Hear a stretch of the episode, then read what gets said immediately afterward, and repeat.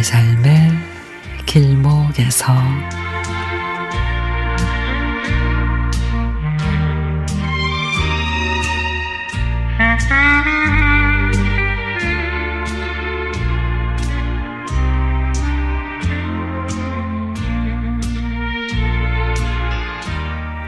남편과 저는 3주 전에 코로나 양성 판정을 받고 큰 고생을 했습니다. 3차 접종을 다 했는데도 말이죠.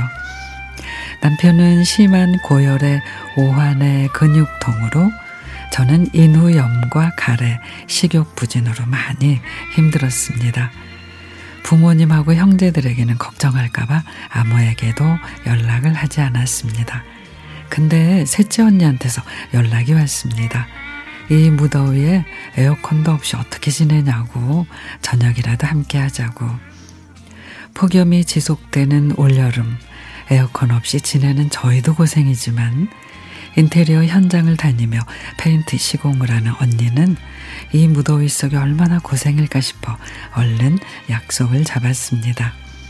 그리고 퇴근 후에 남편과고 언니 집을 향하는데 언니네 집 근처에 가니 저 멀리 언니가 기다리는 모습이 보입니다.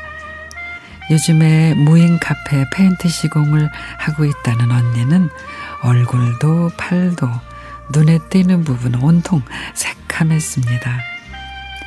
여름 내내 구슬땀 흘리는 우리 언니 원기 충전하라고 오리 주물럭집에 갔습니다.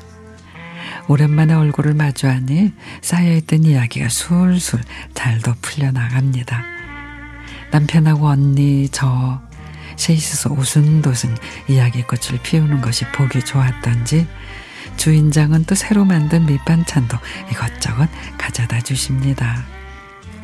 식욕이 없어서 2주 사이 체중이 4kg나 줄었었는데 그날은 웬일인지 먹는 것마다 꿀맛이었습니다. 오랜만에 마시는 맥주도 어찌 그리 시원하던지 계산을 하려는 언니에게 밥집 사장님이 계산 끝났습니다. 그러는 거 있죠.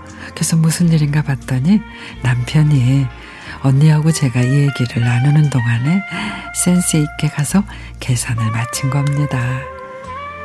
투닥투닥 TV, TV 리모컨 쟁탈을 전을 벌이며 별것 아닌 일에도 그냥 핏대 높이며 다투는 남편하고 저지만 함께하는 세월이 쌓여갈수록 세상 어느 누구보다 서로의 마음을 잘 헤아리는 든든한 존재가 돼감을 느낍니다.